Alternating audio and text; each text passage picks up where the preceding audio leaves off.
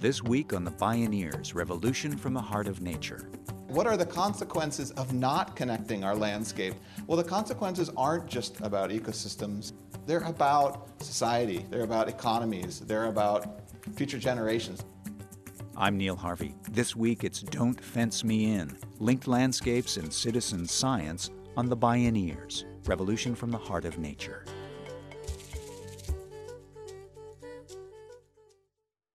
Ecologists say the surest way to heal an ecosystem is to connect it to more of itself.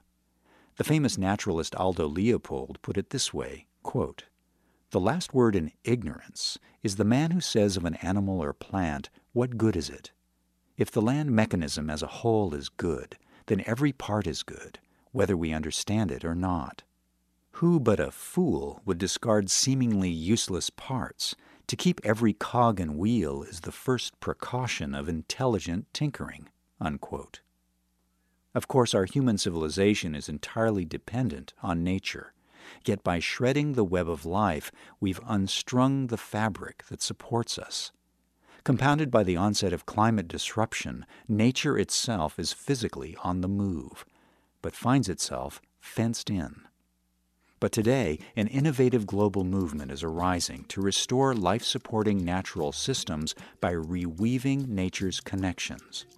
In this half hour, we hear from visionaries Mary Ellen Hannibal and Justin Brashares.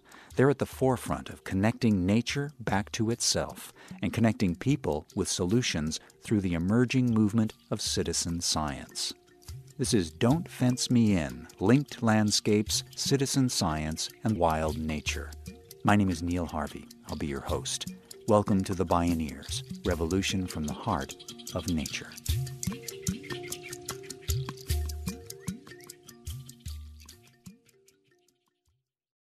When Mary Ellen Hannibal began writing her book, The Spine of the Continent, she set out to paint the bold vision of what it would actually look like to restore landscapes on big scales and what it would take she depicts the visionary initiative led by the Wildlands Network, which links about 36 nonprofits and other allies along the Rockies, all working to restore the tattered web of life along the spine of the continent of North America. It spans 5,000 miles from the Brooks Range in Alaska to the Sierra Madre Occidental in Mexico.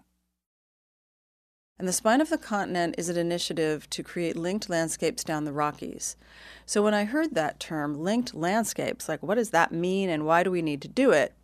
That's what made me really go down the path of investigating.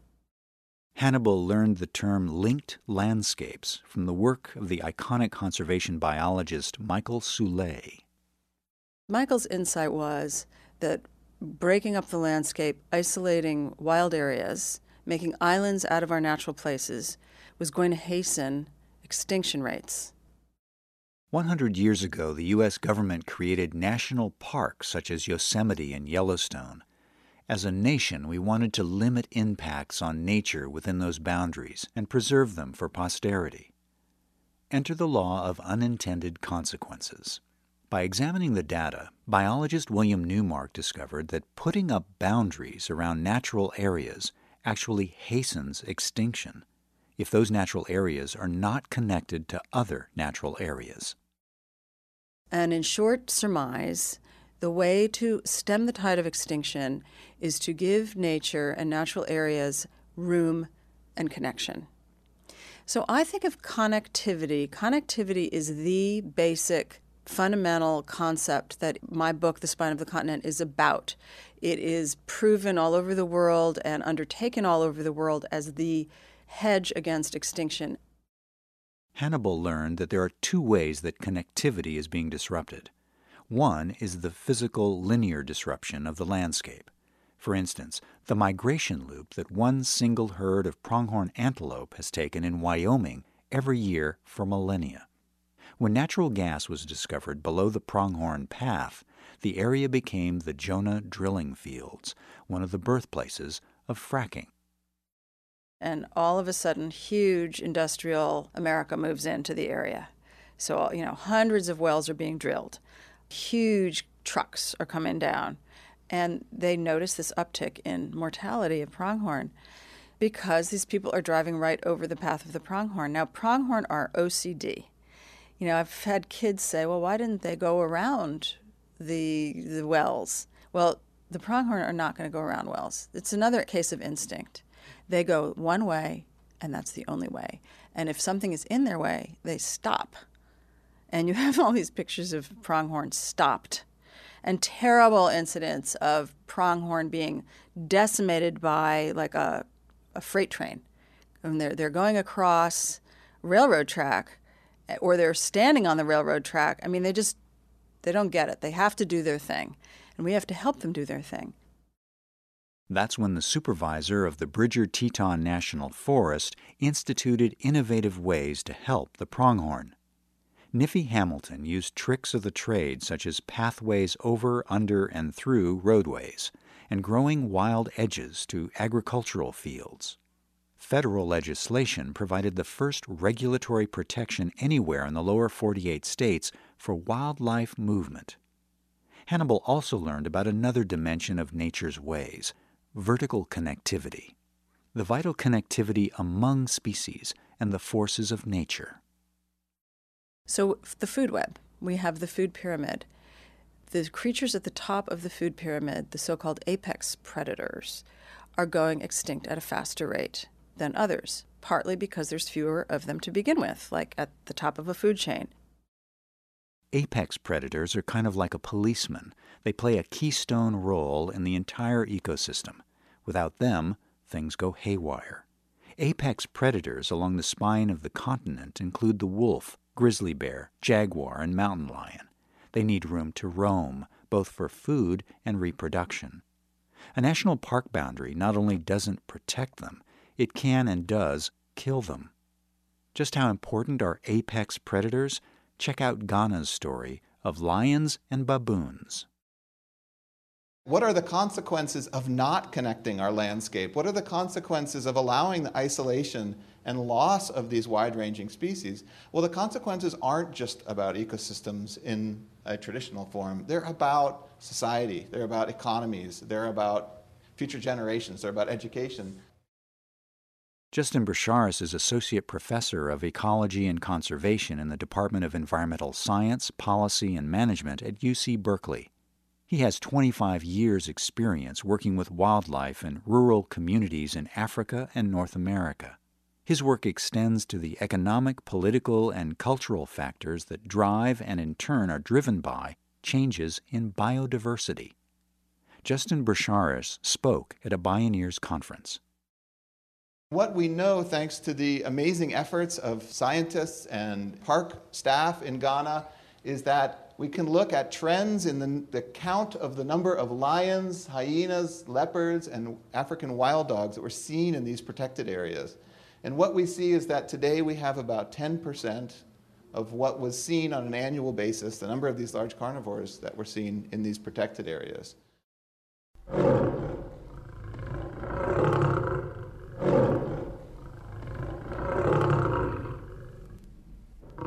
So these young lions, young leopards, they grow up in a protected area and biologically they need to leave their parents' home range or their mother's home range. And so they head out. There is no other range except areas outside of protected areas, and so they're quickly killed.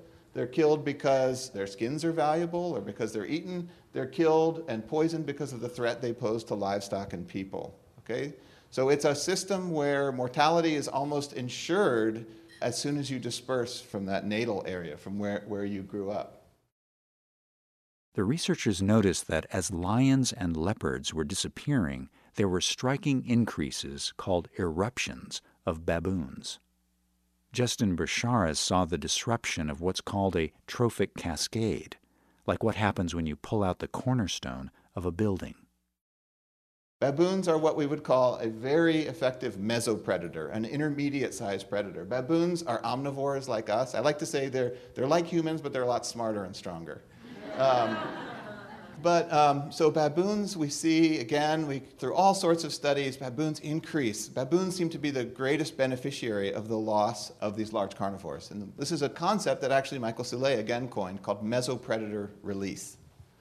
And The real interaction between lions and leopards and baboons isn't so much that they catch baboons a lot and eat them. This is actually a pretty rare occurrence, but they scare them terribly. Okay, baboons are very smart, and baboons entirely change their style of living when there's a large carnivore around.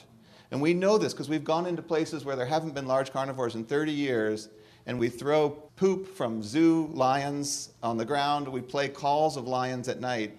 And we, for a week or more, we can get baboons to literally stay in trees. Okay, they are so frightened, but they're too smart. They, they, they figure us out pretty quickly.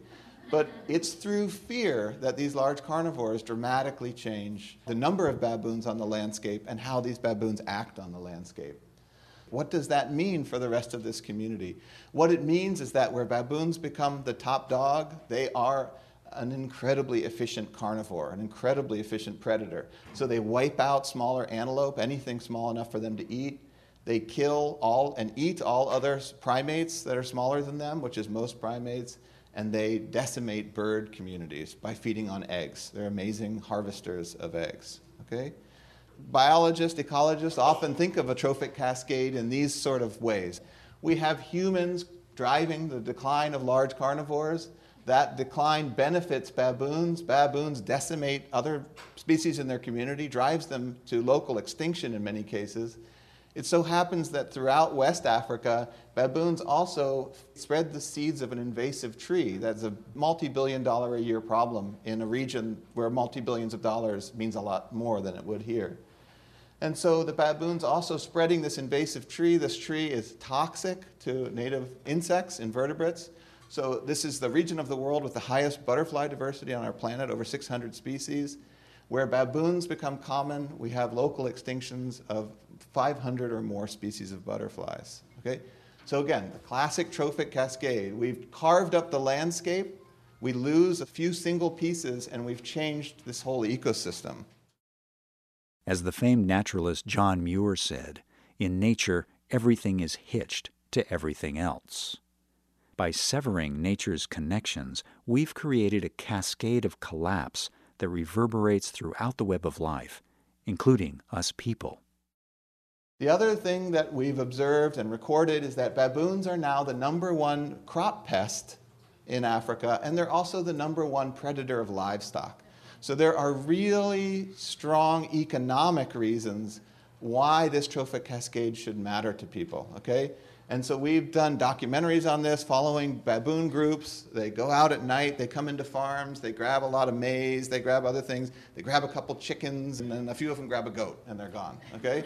and it's, you know, and I presented it in a humorous way, but you can imagine what this is like to this family watching this and trying to chase these animals. And so when, when we have this mesopredator, we've had several accounts of it killing children now also. So real economic consequences the threat caused by baboons to livestock and through predation on crops has led for an increased need for cheap labor for individuals to guard fields from these marauding baboon groups. Of course, the cheapest form of labor on our planet is child labor, okay? So in some places, this is from Uganda, 85% of school-aged children no longer going to school because they have to be at home to guard their crops, okay? In many parts of West Africa, those children are part of child slavery, the trafficking of children. Okay? This is the cheapest form of labor. You put kids out there with sticks and you tell them, you're here all day, you're here into the night, and you fight them off. You fight off the baboons when they get there. So we're not just talking about an ecological phenomenon anymore. We're talking about potentially lost generation, a generation that loses education. We're talking about a classic poverty pit situation where you have millions of people living in poverty who are unable to get education or other types of development that they would need to get out of that pit. Okay? And so there's a huge economic, health, social consequence of this tremendous increase in this mesopredator. Even when it's disconnected, there's no escaping the natural fact that it is all connected. And diversity is at the heart of resilience and health. When we return, the growing movement of citizen scientists applying new knowledge to reweave the web of life. And Mary Ellen Hannibal asks Can beavers help save us from climate catastrophe? This is Don't Fence Me In Linked Landscapes, Citizen Science, and Wild Nature. I'm Neil Harvey. You're listening to The Bioneers Revolution from the Heart of Nature.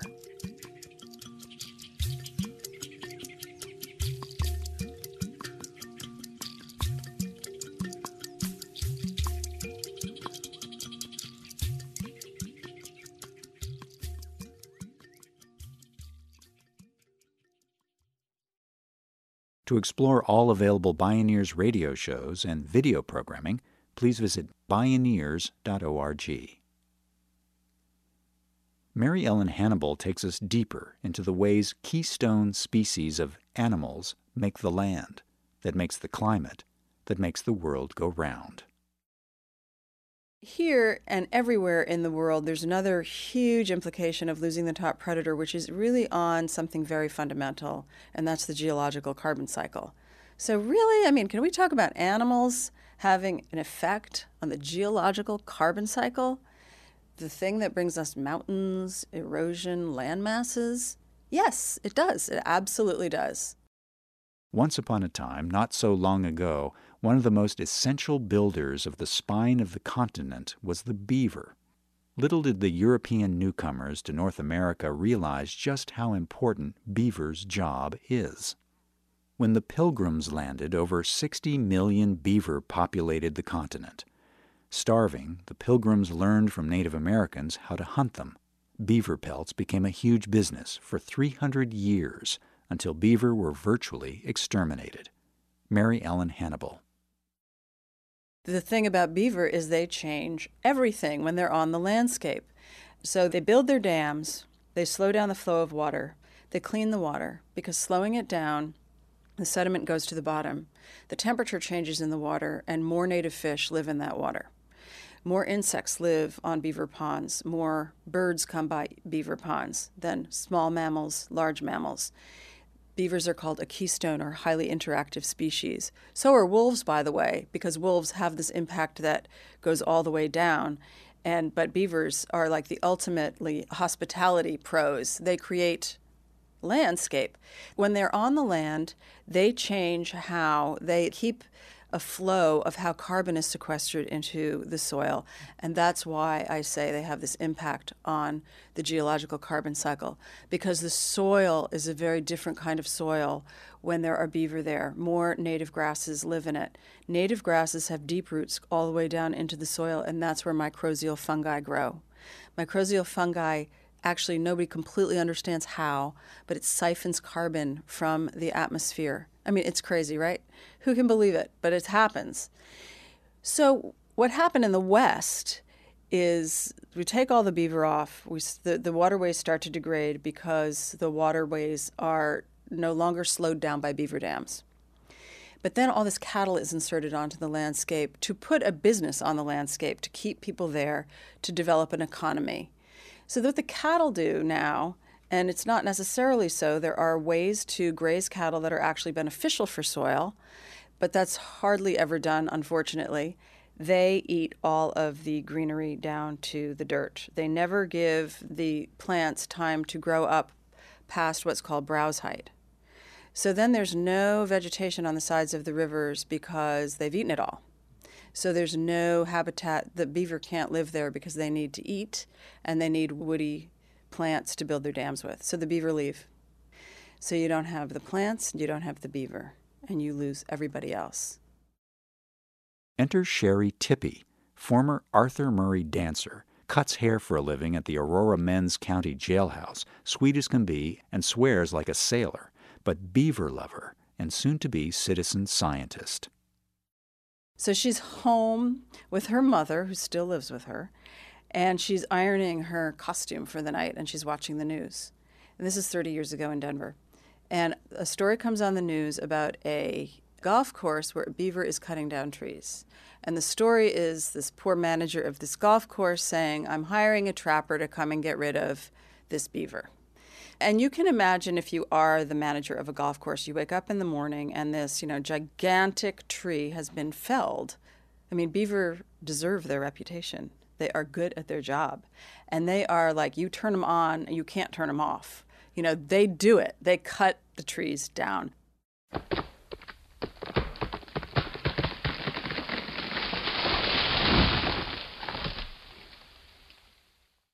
So they cut down these trees, but they do it in such a way so that the top of the tree goes toward the water because they take the top of the tree. That's where they cut their logs to make their dam. Now, you have to sort of think about that, don't you? Like when you're cutting down a tree, like which direction is it going to fall? They know exactly where to do that. They know exactly where to put their lodge so that when it freezes, they have one inch of airspace between the ice and the top of their lodge. They just know how to do that. They know how to do everything. So she's listening to this um, newscast and she calls up the golf course and she says, um, You don't have to kill the beaver you can just capture the beaver and you can move the beaver to where it's wanted. I saw this on National Geographic. And the golf course manager says, Nah, I'm killing the beaver. Or you go talk to the trapper. So she called the trapper and she said to the trapper, You don't need to kill the beaver. And he said, I'm killing the beaver. And she just insisted. So they said, Fine, you come and trap the beaver and take it away. With the help of the Fish and Wildlife Agency, she acquired some traps and set another kind of trap. So she's no dummy, she called a newspaper reporter who accompanied her to trap the beaver and cover the whole story. And she has been at it ever since. And a lot of people want beaver. There is a movement in the West of understanding that both beaver and wolf are very salubrious on the ecosystem. So ranchers who can't heal their landscapes any other way bring in beaver because they will heal the landscape very quickly. Citizen scientist Sherri Tippie has now been relocating beaver for over 30 years, setting them loose to do their ancient job of healing the landscape. Parallel movements are spreading globally to restore other keystone species such as wolves, jaguars, and grizzlies. Mary Ellen Hannibal is deeply encouraged by the burgeoning movement of citizen scientists such as her ecologist friend, Mary O'Brien. When I was in Utah with Mary O'Brien, that was a volunteer trip, it was five days camping in the Fish Lake region, incredibly beautiful. We were doing transects and measuring browse height of different kinds of willow for a project that Mary has been doing for nine years, which is to document whether there's good habitat for beaver to be reintroduced there or not. And she's collected all this data that citizens have collected volunteering for a certain period of time, and she takes those time series to the Forest Service to show them where and when grazing practices should be changed. Now, there's no change in any legislative way unless you have data to back it up. And data cannot be like what happened last year, it has to be a time series of data. And then in San Francisco, there's Beach Watch for more than 20 years, volunteers have go out and they have transects of beach and they very methodically collect data on seabird mortality and tar balls. And it's really fascinating because the oil that they pick up on the beach can be traced back to its source. So you can find out what ship that came from really fast. So this is something where at the moment we have this enormous, incredible computing, satellite technology opening the doors to all of us contributing little pieces of data that can be aggregated in very large ways. Mary Ellen Hannibal points aspiring citizen scientists to cool tools such as the app iNaturalist and the website Corridor Connector. Government is on the move too, such as the Western Governors Association that's developing the Interstate Wildlife Corridors Initiative. But going forward, we all know that we've got to revitalize this relationship that we have with nature. We have to each and every one of us find a way to get dirt underneath our fingernails, metaphorically or literally. And there's many, many burgeoning opening opportunities for this. And what we all need to do as citizens is understand connectivity in our own neck of the woods and make sure that connectivity persists whenever any kind of land use change is about to be undertaken.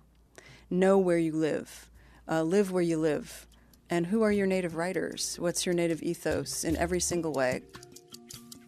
I think when people really directly understand that we all have power over some connectivity. You can put a plant on your windowsill. I just have a deck in the city, but I have hummingbirds and I have butterflies. and that is helping butterflies. You know, there's there's corridors and little connectivities that we can all create no matter where we live or what kind of property we, we have. Mary Ellen Hannibal and Justin Brashares, citizen scientists and scientists joining hands to heal nature by connecting it to more of itself.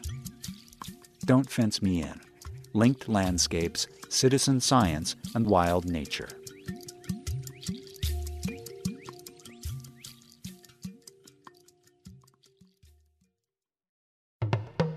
You can hear more from Mary Ellen Hannibal or explore more Bioneers radio shows and video programming online at bioneers.org. For information on attending the National Bioneers Conference and Bioneers events in your area, please visit bioneers.org or call 1 877 Bioneer. The Bioneers Revolution from the Heart of Nature is a production of Bioneers and Collective Heritage Institute. Executive producer Kenny Ausubel. Written by Kenny Ausubel. Senior producer Neil Harvey. Managing producer Stephanie Welch. Distribution is by WFMT Radio Network. Interview recording engineer Jeff Westman. Our theme music is taken from the album Journey Between by Baka Beyond and used by permission of Hannibal Records, a Rykodisc label. Additional music was made available by Sounds True at soundstrue.com. For more music information, please visit radio.bioneers.org. The opinions expressed in the Bioneers Revolution from the Heart of Nature radio series are those of the presenters and are not necessarily those of Bioneers and Collective Heritage Institute, the underwriters, or this radio station. My name is Neil Harvey. Thank you for listening. I invite you to join the Bioneers in inspiring a shift to live on Earth in ways that honor the web of life, each other, and future generations.